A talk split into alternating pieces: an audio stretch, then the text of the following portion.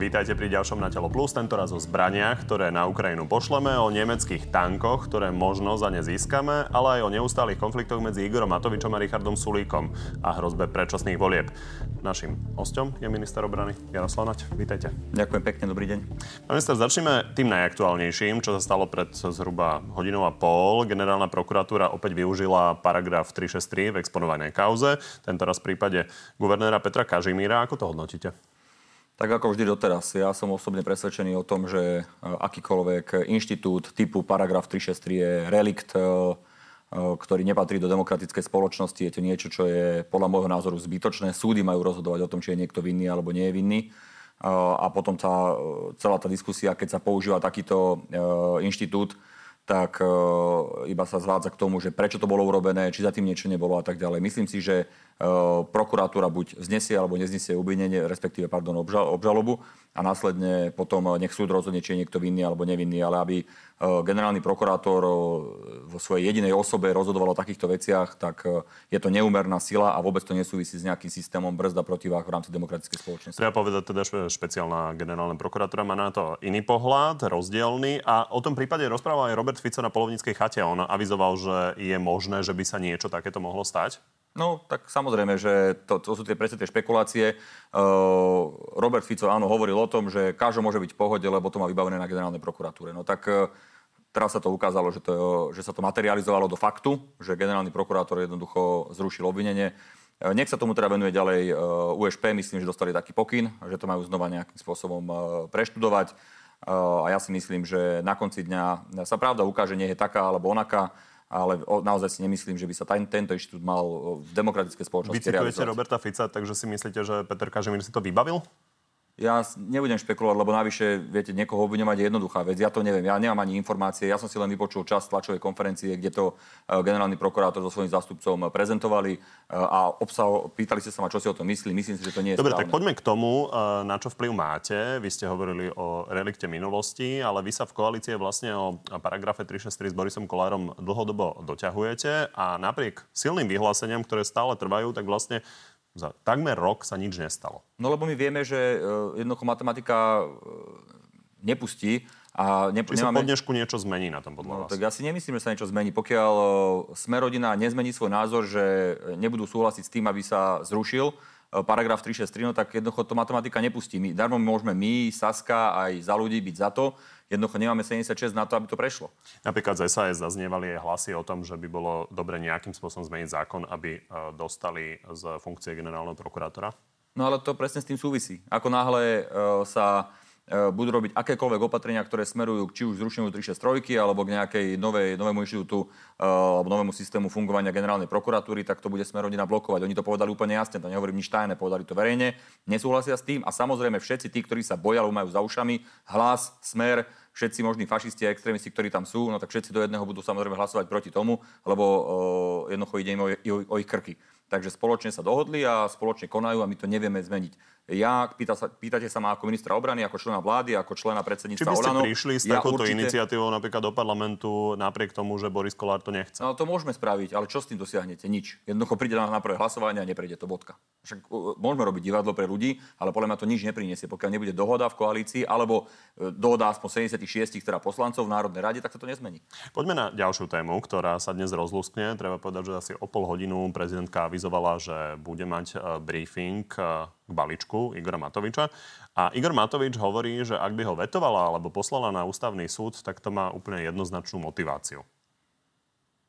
Keď to urobí, bude tam 90% pomsty voči Matovičovi. Tak toto bude?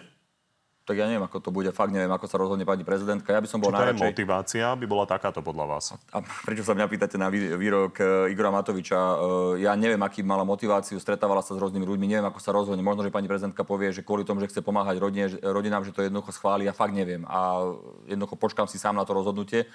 Osobne si myslím, že pani prezidentka by túto konkrétnu vec chváliť mala, lebo naozaj to smeruje nielen k pomoci rodinám, lebo tam sa bavíme o pomoci rodinám, ale nielen k pomoci rodinám, ale aj k pomoci umeleckým združeniam, pomoci športovým klubom, pomoci základným umeleckým školám, a, mnohým ďalším oblastiam, lebo tie peniaze by smerovali aj tam. Hovorím s tými jednotlivými predstaviteľmi tých vecí, ako napríklad športové kluby, ktorí to veľmi vítajú, že sa to konečne, že to je podpora športu, okrem podpory rodiny, je to podpora e, zdravotného stavu e, mladých ľudí.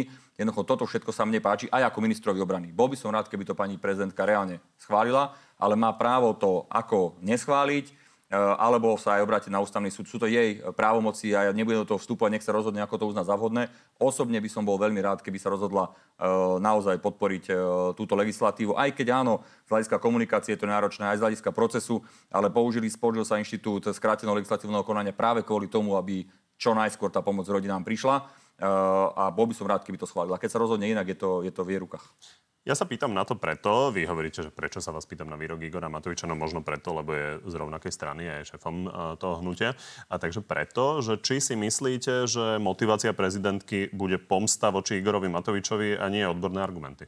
No, ale tie odborné argumenty ja sa snažím počúvať, uh, pán reaktor, a oni sú rôzne od rôznych skupín. Niektorí sú za, niektorí sú proti, každý má na to svoje videnie sveta. Dobre, a tie argumenty pani... ekonomov sú napríklad také, že sa nepomáha dostatočne efektívne tým, ktorí to najviac potrebujú. Že sa pomáha mnohým, ktorí možno majú... Vy... Pardon, dokončím tým, ktorí majú aj vyššie príjmy a naopak tým, ktorí majú nižšie príjmy, napríklad uh, seniory, tak tým sa nepomáha. Takže vy ste presvedčení o tom, že tak, ako je to nastavené, je to tá najefektívnejšia pomoc, aká mohla tak byť? Ja neviem, či je najefektívnejšia, pán redaktor, ale viem, že je, je to... miliarda, tak asi by to malo byť efektívne. Dobre, keď sa bavíme o celkovej sume, efektívne to je. Vy sa pýtate, či je najefektívnejšia. No tak ja keď beriem do úvahy všetky tie nástroje, ktoré sa doteraz realizovali, nie len túto jednu legislatívu, tak si myslím, že o všetky uh, zložky spoločnosti, vrátane dôchodcov, bolo adekvátnym spôsobom postarané.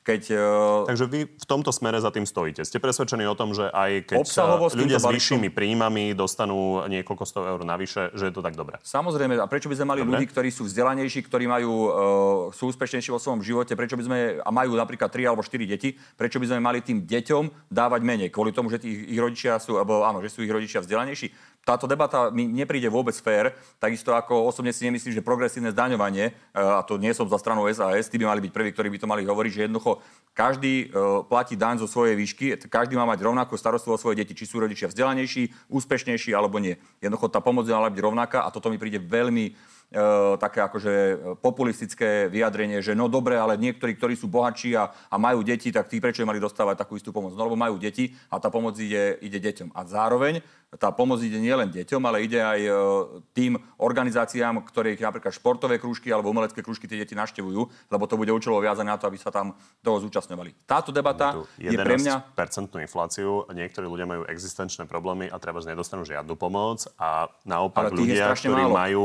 nadpriemer priemernou mzdu, tak dostanú pomerne ale zásadnú pomoc. Je samozrejme legitímne pomoc... tvrdiť to, čo hovoríte, len sa na to pýtam, aby to ľudia vedeli. Takmer žiadnu pomoc nedostanú niektorí ľudia. No tak to musíte veľmi vyšpecifikovať takého človeka, ktorý nedostane takmer žiadnu pomoc. Toto tiež nie je úplne korektné. E, jednoducho nikomu, e, nikdy nepomôžete celej spoločnosti 100%, ale keď pomáhate rodinám s deťmi, tak pokrývate obrovské množstvo percent a medzi nimi sú áno aj učitelia, aj lekári, aj neviem čo. A tí všetci dostanú viacej. Čiže pomáhate vlastne celej spoločnosti. Navyše, jednoducho, keď niekto tvrdí, že to nie je finančne kryté, tak nemá pravdu. Jednoducho ten balík finančne krytý je. A veľmi dobre to popísal v rozhovore pre Denní gen, myslím, Marcel Klimek, ktorý naozaj nie je typ človeka, ktorý by akože maloval nejaké vzdušné zámky popísal to, že to finančne kryté je. Môžeme sa baviť o procese, ako to bolo schválené, môžeme sa baviť o, tak sa o komunikácii. Tak sa procese ešte. A Išlo to cez skrátené legislatívne Áno. konanie, čiže nebolo tam možné možno vychytávať muchy, ktoré sa štandardne v takomto procese vychytávajú. Boris Kolár hovorí, pre jeho nezaujíma, ako to išlo, dôležité je, že sa pomôže ľuďom. Tak toto vidíte aj vy? Ja to vidím tak, že keby sa išlo štandardným legislatívnym procesom, tak najbližšieho pol roka by e, tie rodiny peniaze nedostali. Samozrejme, že sa môže, e, môže nastať situácia, ale tá sa deje pri akejkoľvek legislatíve, že sa e, v praxi ukáže, že niekde je chyba, no tak sa to upraví. Ale vždy lepšie niečo upraviť, ale hneď prijať, ako niečo schvalovať pol roka a po pol roku sa aj tak môže ukázať legislatíva. Tam len poviem, že, že ministerka Kolíková hovorila, že priebehu niekoľkých týždňov by bolo možné to prijať prostredníctvom štandardného legislatívneho to procesu. Si naozaj, to si naozaj nie, toto nie je pravda. Toto opäť nie je pravda. V niekoľkých týždňoch, ak niekoľko týždňov má na mysli 12 alebo 14 alebo 16 týždňov, tak možno má pravdu, ale keď hovoríme o niekoľkých týždňoch, tak ako si to predstavím ja, že 2 alebo 3 týždne, tak to nie je možné, lebo iba samotné medzirezortné pripomienkové konanie k tomu by trvalo minimálne 3 týždne a potom by sa išlo ďalším, ďalším procesom.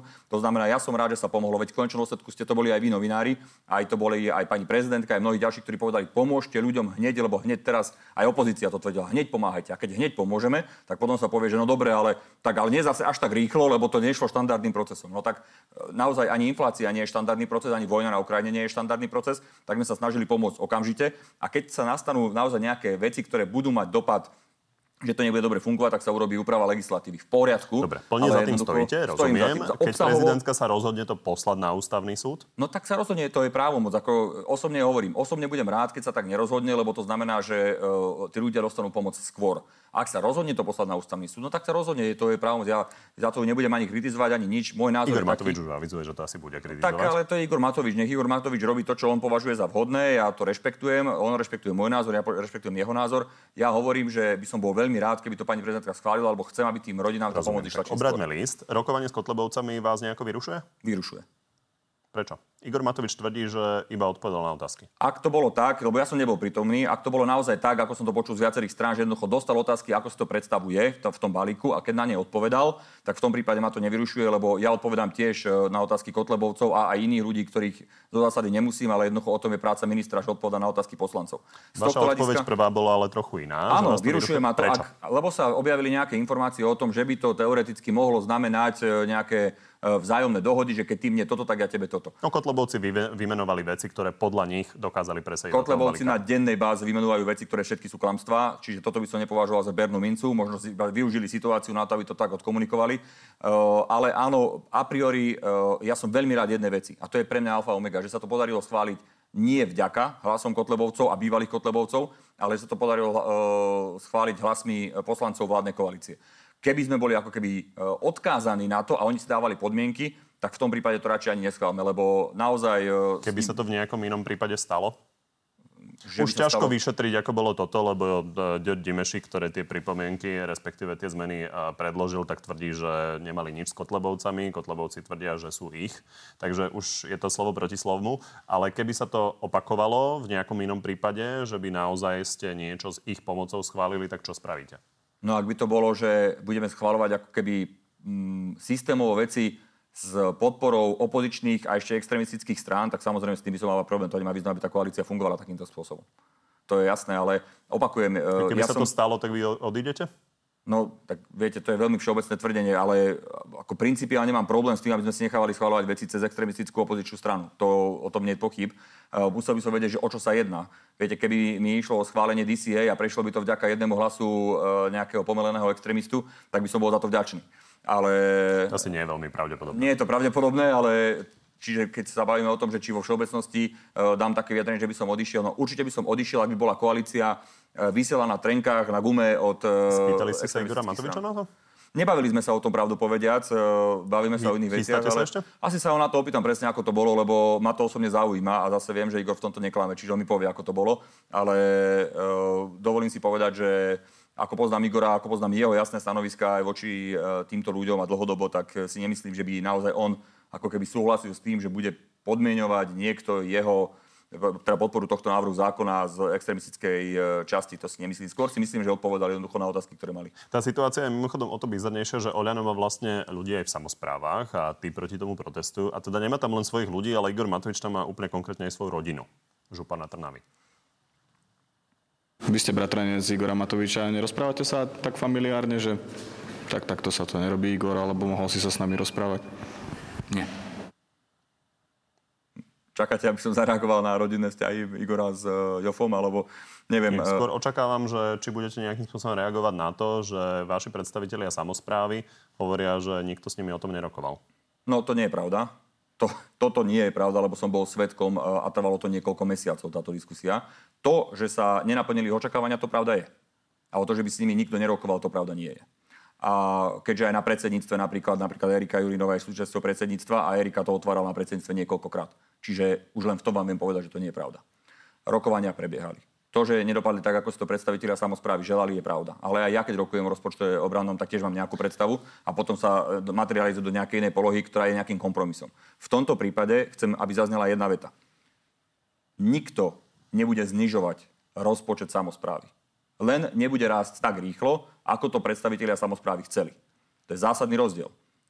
Keď máte 100% a chceli ste 120, ale dostanete len 105, tak máte stále 5-percentný nárast. No oni podľa ne... súčasných zákonov platných si vypočítali, s čím môžu počítať, aké rozvojové projekty môžu ja. robiť a už ich robiť Ale nebudú to môcť. robím aj ja a to robí každý jeden minister. Každý jeden minister máme nejaké svoje plány. Takže beriete ten argument. Igora Matoviča lepšie euro vo vrecku občana ako starostu či župana?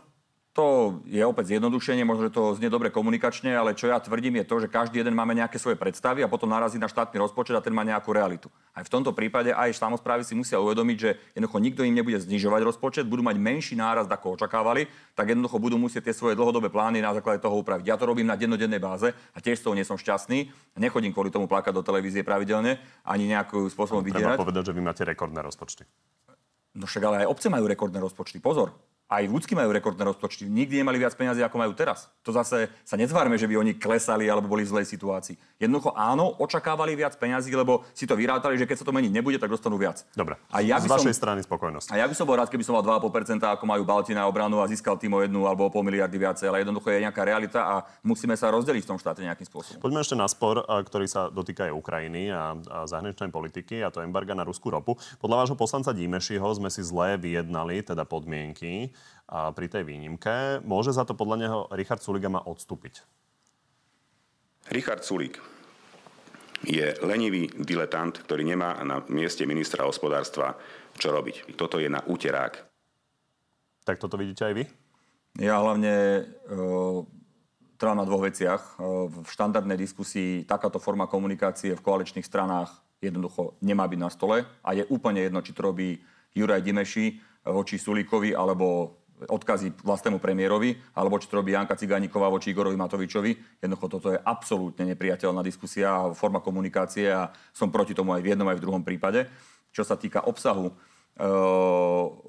tiež tvrdím, že jednotliví e, poslanci by sa mali vyjadrovať k veciam, ktorým rozumejú. Tak ako som svojho času poslal odkaz Romane Tabák, že jediná raketa, ktorej sa rozumie, je tenisová a nech sa nevyjadruje o 300, tak e, rovnako si nemyslím, že Juraj Dimeši je odborník na e, produkciu ropných výrobkov a dovoz a vývoz ropy a veci, ktoré sa týkajú sankcií.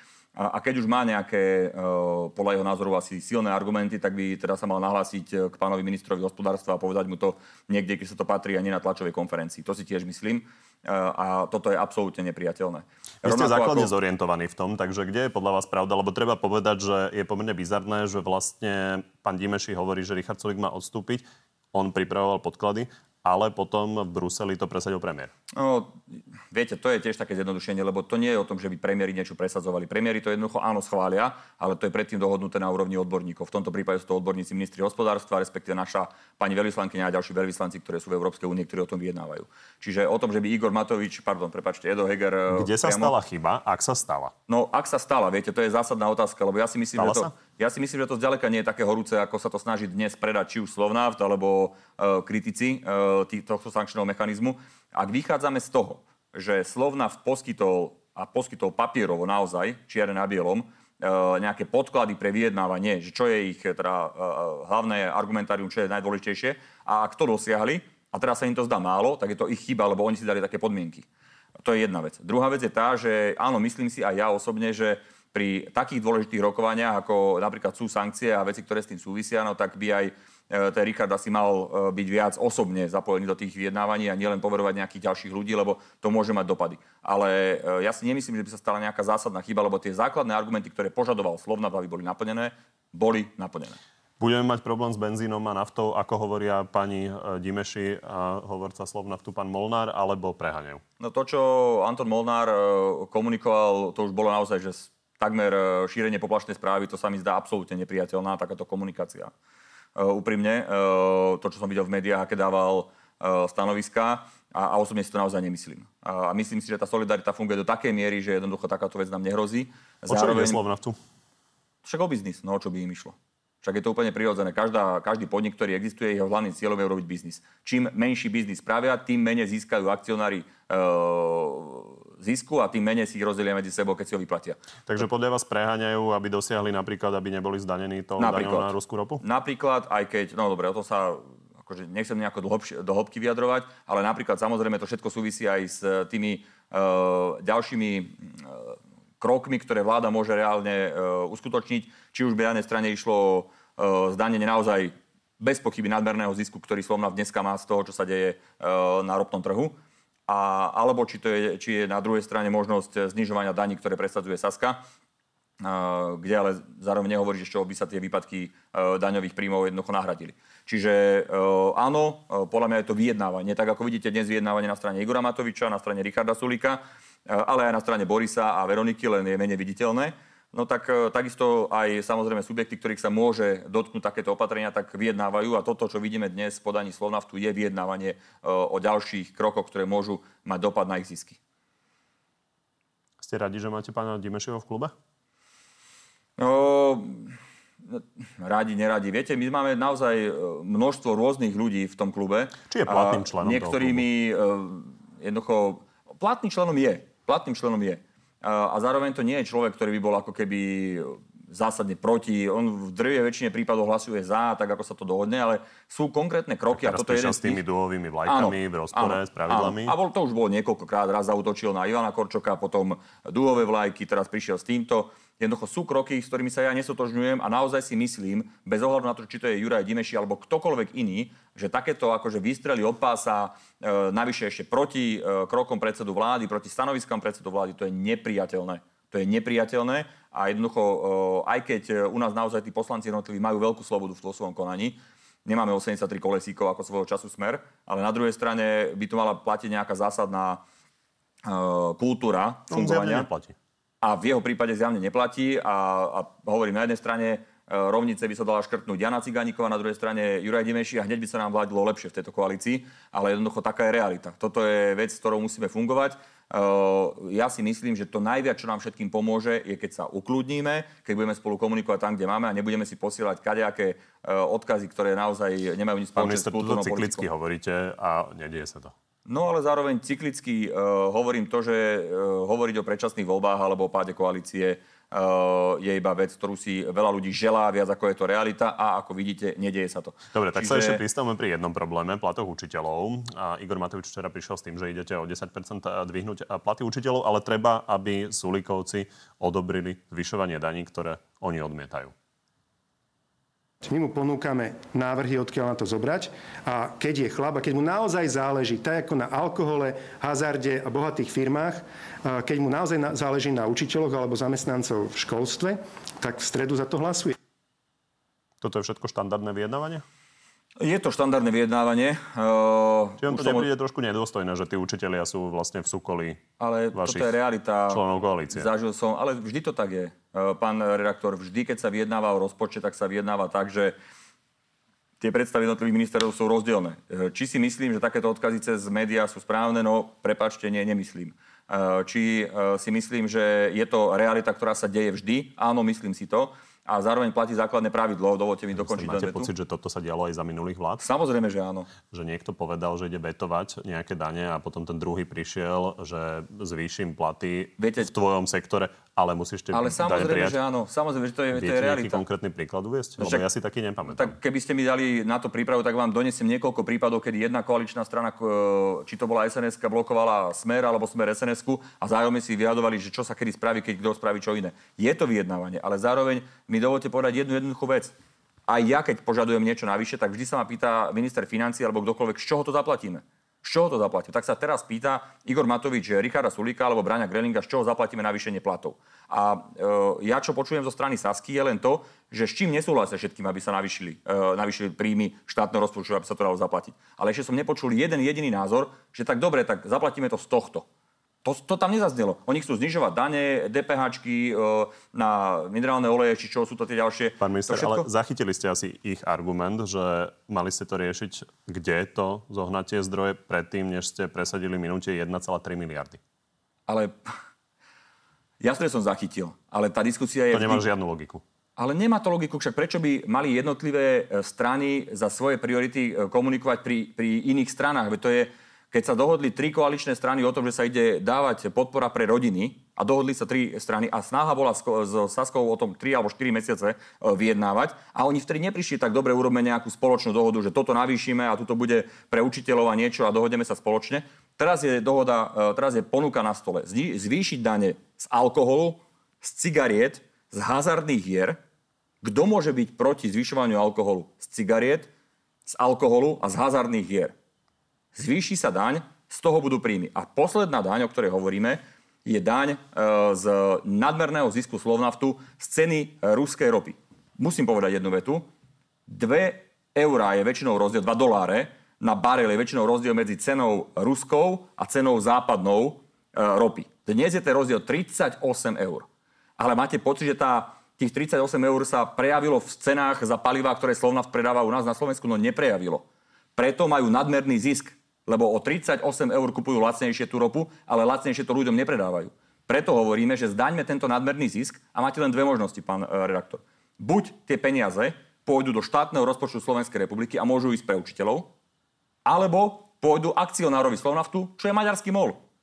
Čiže buď tie peniaze skončia na Slovensku, alebo skončia v Maďarsku. Prečo je Saska proti tomuto kroku?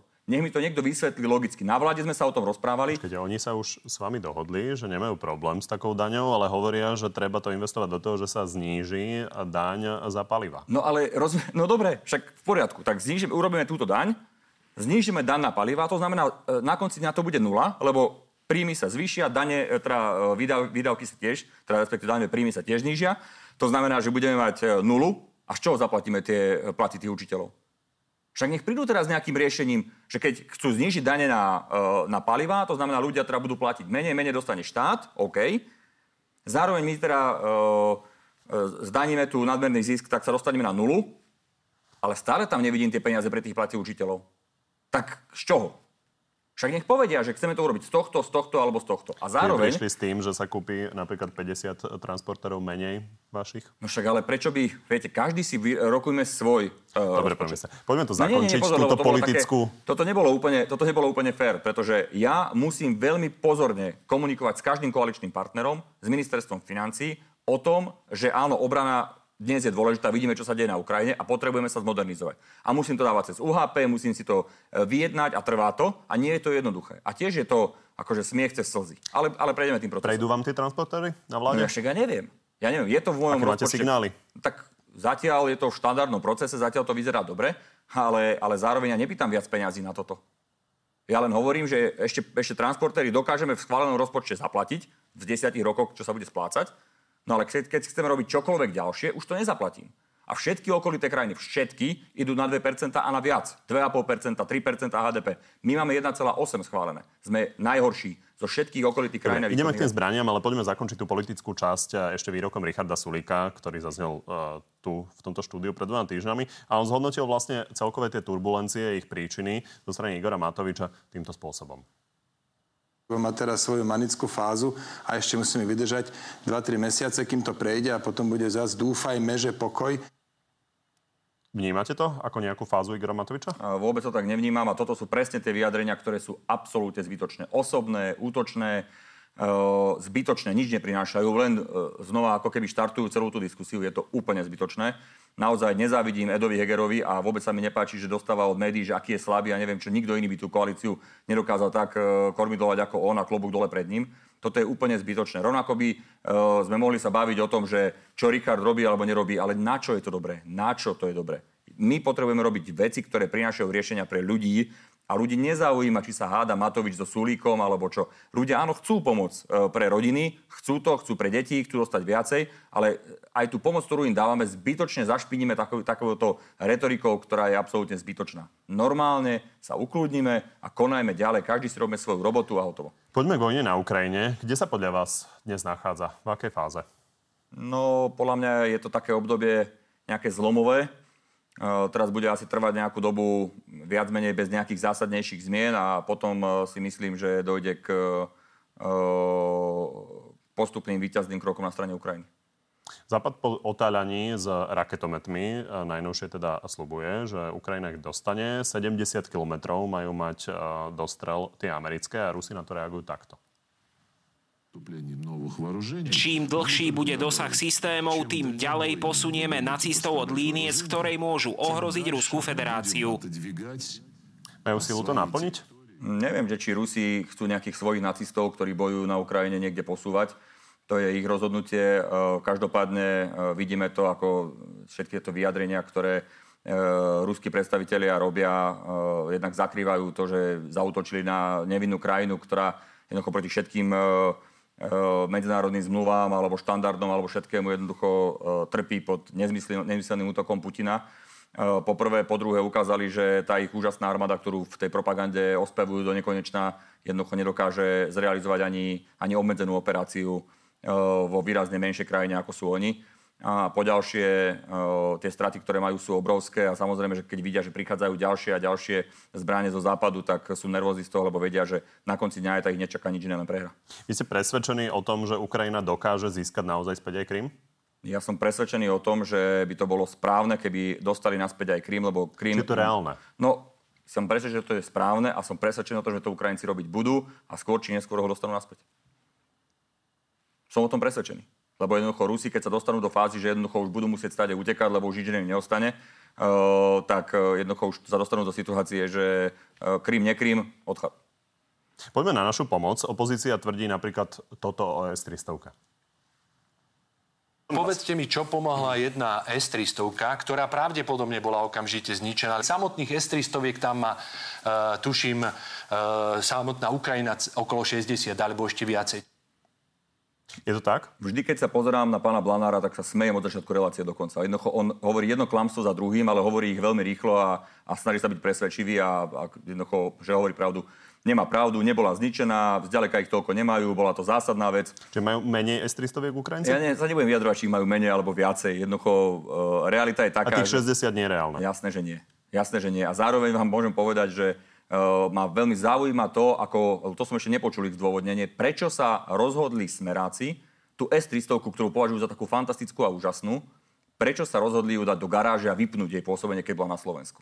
Oni dnes hovoria, že tá S-300 chránila Slovákov. Kde? V garáži? Vypnutá?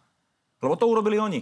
Sami napísali do Bielej knihy o obrane, že S-300 je starý systém, ktorý treba jednoducho dať preč, e, nespôsobuje, ne, nezaručuje takú obranu, ako mal, nemáme na to peniaze, nevieme ju modernizovať a tak ďalej a tak ďalej. A dali ju do garáže. Ona bola vypnutá. Trvalo by 3 hodiny minimálne keby e, sme ju zapli a znova chceli nejako spojasniť.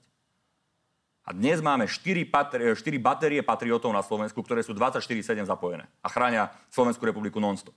Tie hufnice Zuzana, ktoré sme predali Ukrajine, sú už na Ukrajine? Nie sú. Nie sú. Uh, nemôžem povedať, kedy pôjdu, ako pôjdu, uh, lebo o to nás požiadali Ukrajinci, ale nie sú.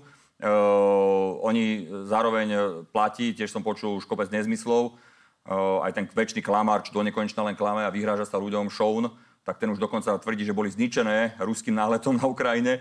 To tiež ma pobavil. Uh, inak sa zúčastňuje smeráckých mítingov, tak asi tiež vedia, prečo si ho platia. Uh, ale čo platí, je to, že jednoducho tie uh, Zuzany dvojky, ktoré sme predali Ukrajincom, pôjdu priamo z výrobnej linky. To znamená fungo nové.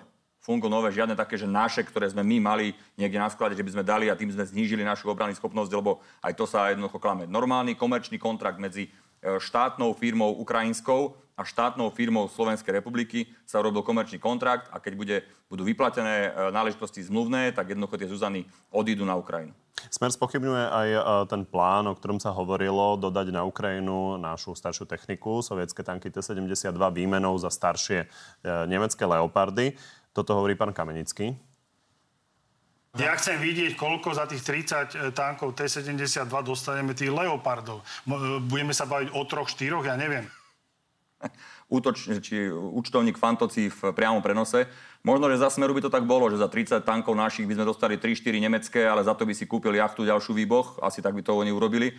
Ale realita je taká, že jednoducho my e, v žiadnom prípade nepôjdeme do toho, aby sme nezabezpečili fungovanie tankového práporu. Na Slovensku a na tankový prápor potrebujeme v tomto momente 30 tankov a my 30 máme. To je jediné, čo k tomu viem povedať. To znamená... Čiže ak by tá výmena prišla, tak 30 za 30? Samozrejme. Samozrejme. Je to realistické? No tak ja neviem, či to je realistické, ale... Čo si o tom myslia Nemci, keď ste im to povedali? Ale Nemci nie sú jediný partner, s ktorými rokujeme. Uh, a Nemci od nás vedia, že... Lebo ja by som mal tú ponuku, takú ako, takú ako Česi napríklad získali, tú ponuku by sme aj my, aj sme ju dostali, ale ja som ju neakceptoval. Ako by sme sa o tom bavili na ministerstve obrany a pre to nás to jedna nie... ku dvom? Uh, to bola jedna ku dvom. A pre nás to nie je zaujímavé. Jednoducho ja, biznis na tom robiť nechceme. Jediné, čo ja potrebujem, je to, aby sme splnili ťažkú mechanizovanú brigádu, lebo to je uh, cieľ aj, aj, aj, aj uh, záväzok, ktorý máme, ale aj reálna potreba. A na to je potrebné mať uh, aj tankový prápor a na ten potrebujem 30 tankov. A máme ich 30. To znamená, keby som dostal 5, 15 hoci aj novších, tak by mi to nevyriešilo tankový prápor a museli by sme dokúpiť nejaké ďalšie a tie by prišli možno o dva roky.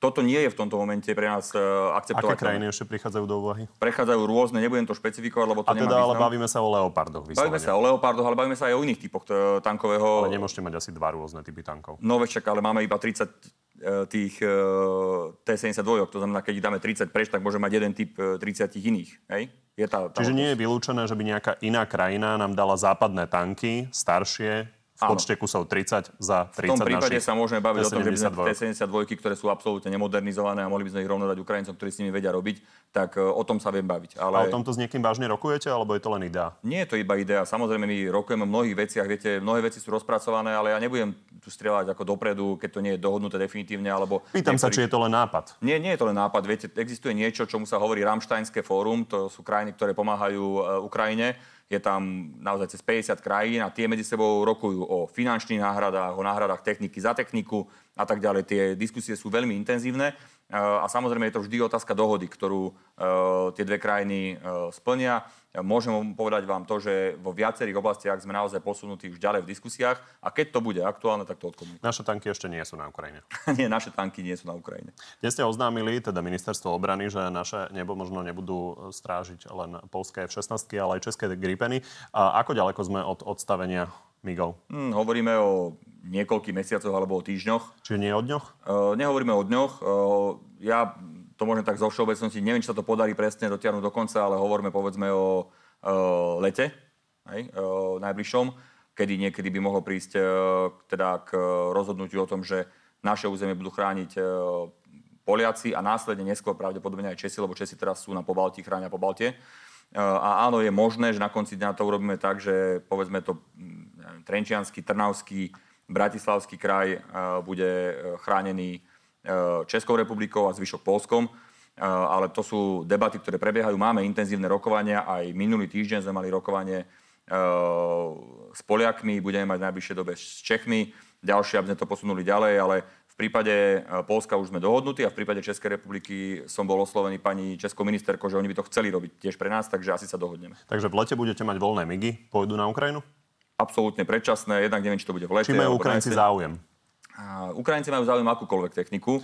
Hovorili ste, že o toto konkrétne nevyjadrili. Záujem. Áno, lebo oni nám vždy uh, definujú veci, ktoré urgentne potrebujú. Samozrejme, že keby sme im povedali, že máme pre nich MIGI, no tak uh, by boli radi, ale to tiež má svoju nejakú hodnotu a muselo by prísť uh, k takej dohode, ako máme či už v rámci Európskej únie, že z európskych mierových nástrojov sa naša pomoc Ukrajine postupne prepláca, alebo by to bola dohoda s nejakou inou krajinou, ktorá by za to zaplatila, alebo by si to kúpili Ukrajinci. Jednoducho to je otázka dohody, ale my vôbec o tom nerokujeme v tomto momente. Uh, rokovali sme o Zuzanách, rokujeme o ďalšej forme pomoci, ale jednoducho migy na, na stole dnes nie sú. Ak by k dohode došlo, vy by ste si trúfli poslať tie migy na Ukrajinu? Pamätáme si, že Poliaci mali problém s tým poslať svoje stíhačky? Tie, ten problém polský, o ktorom hovoríte, bol viac mediálny problém ako realita, ale to je na Poliakoch, aby oni komunikovali, že... Chceli ich preváza, prevážať cez americkú základňu Rammstein v Nemecku? To bola v istom momente, mimochodom už veľmi dávno, jedna z alternatív, a, ale samozrejme bola natoľko zaujímavá mediálne, že sa to chytili médiá okolo toho točili. A trufli by ste si, že prišli ukrajinskí ale piloti a zlietli zo Sliača a odviezli tak ja neviem, či už zlietli zo Sliača, alebo by sme im to poslali vlakom, alebo by to išlo inou cestou, to je úplne Či by ste jedno. si na niečo takéto trúfli? Samozrejme, však tak ako sme si trúfli vo všetkom inom, tak sme si trúfli aj v, tej, v tomto prípade, keby sme sa tak rozhodli.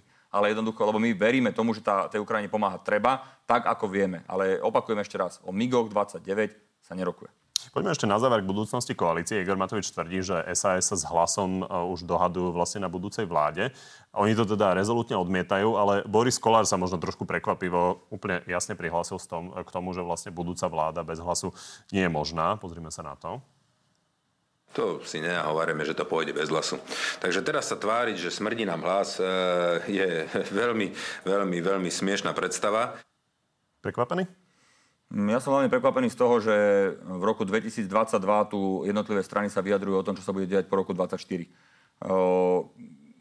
Ktorákoľvek z dnešných strán koalície sa nemusí vôbec dostať do parlamentu, ktorákoľvek. Ktorákoľvek z dnešných opozičných strán, môže, ktoré dnes sa tvária, že sú silné, môžu padnúť veľmi rýchlo. Sú riešené, sú, sú v procese trestné konania voči viacerým predstaviteľom opozície. Jednoducho uvidíme, čo bude. Baviť sa v roku, v lete, alebo ani nie v lete, 22 o tom, čo bude na jar roku 24, je úplne smiešné a mne to príde až také ako keby prekrývanie iných tém e, tým, že čo bude po ďalších voľbách. Je to Možno sú aj politici, ktorí počítajú s tým, že voľby nebudú v 2024. No, tak nech sa páči, ja si myslím, že budú. V 2024. každý si môže myslieť, čo chce. Uh, A na konci dňa viete, keď by aj prišlo k nejakému rozhodnutiu, povedzme, že na jeseň, že by sa voľby konali na jar budúceho roku, tak uh, aj tak je to tak strašne ďaleko od tých volieb, že dnes tu skladať nejaké koalície mi príde absolútne. Aj v tomto kontexte považujete stále za priam, že nulovú pravdepodobnosť predčasných volieb? Ja si myslím, že pravdepodobnosť predčasných volieb je naozaj blízka nule. Tak uvidíme. Takže poďme na divacké otázky. Ladislav sa pýta, bola by Ukrajina schopná vojensky získať stratené územia, čo by potrebovali? Potrebovali by veľmi intenzívnu pomoc e, od krajín, ktoré dnes pomáhajú, mimochodom viac ako 50 krajín. Vojensky pomáha Ukrajine ďalšie desiatky finančne, čiže ak bude pokračovať táto pomoc, tak Ukrajina určite získa naspäť e, tie oblasti, ktoré im Rusko zabrali. Všetky? Tak ak sa bavíme konkrétne o Kryme, ja si myslím, že aj Krym. Aj Krym dokáže Ukrajina napríklad do konca roka získať? Tak to myslím, že povedal veľmi správne minister e, obrany Ukrajiny na Globseku, že on si zabudol svoje veštické karty doma, keď sa ho pýtali, či do konca roka. Uh, to je naozaj ťažko povedať, ale myslím si, že spravodlivosť bude vtedy, keď Ukrajina získa všetky tie oblasti, ktoré majú dostať vrátane Krymu a ja verím tomu, že urobia všetko preto a celé medzinárodné spoločenstvo, aby aj Krym dostali. Rusi sú na Kryme dlhodobo. Čo by teda Ukrajinci potrebovali na to, aby ich dokázali odtiaľ vytlačiť? No, Rusi sú na Kryme od roku 2014 uh, a už tedy ho okupovali a okupovali ho 8 rokov. A myslím si, že keď sa dostaneme do situácie, že Ukrajina začne postupne vytlačať ruské vojska z okupovaných oblastí, tak príde aj na Krym a budú vytlačení aj z Krymu. A čo by na to potrebovali? Vojenskú pomoc. E, Dlhodobú, intenzívnu vojenskú pomoc, aby to mohli zrealizovať. Maria, kedy odstúpi z vlády? Máme ho plné zuby. Ja? No tak môžem odstúpiť aj hneď prípadne a mm, doprajem dovolenku Jurajovi Dimešimu. Nerozumiem. Tak on je môj náhradník, čiže keď e, ja odstúpim z vlády a pôjdem do parlamentu, tak Juraj bude mať dovolenku. Á, rozumiem.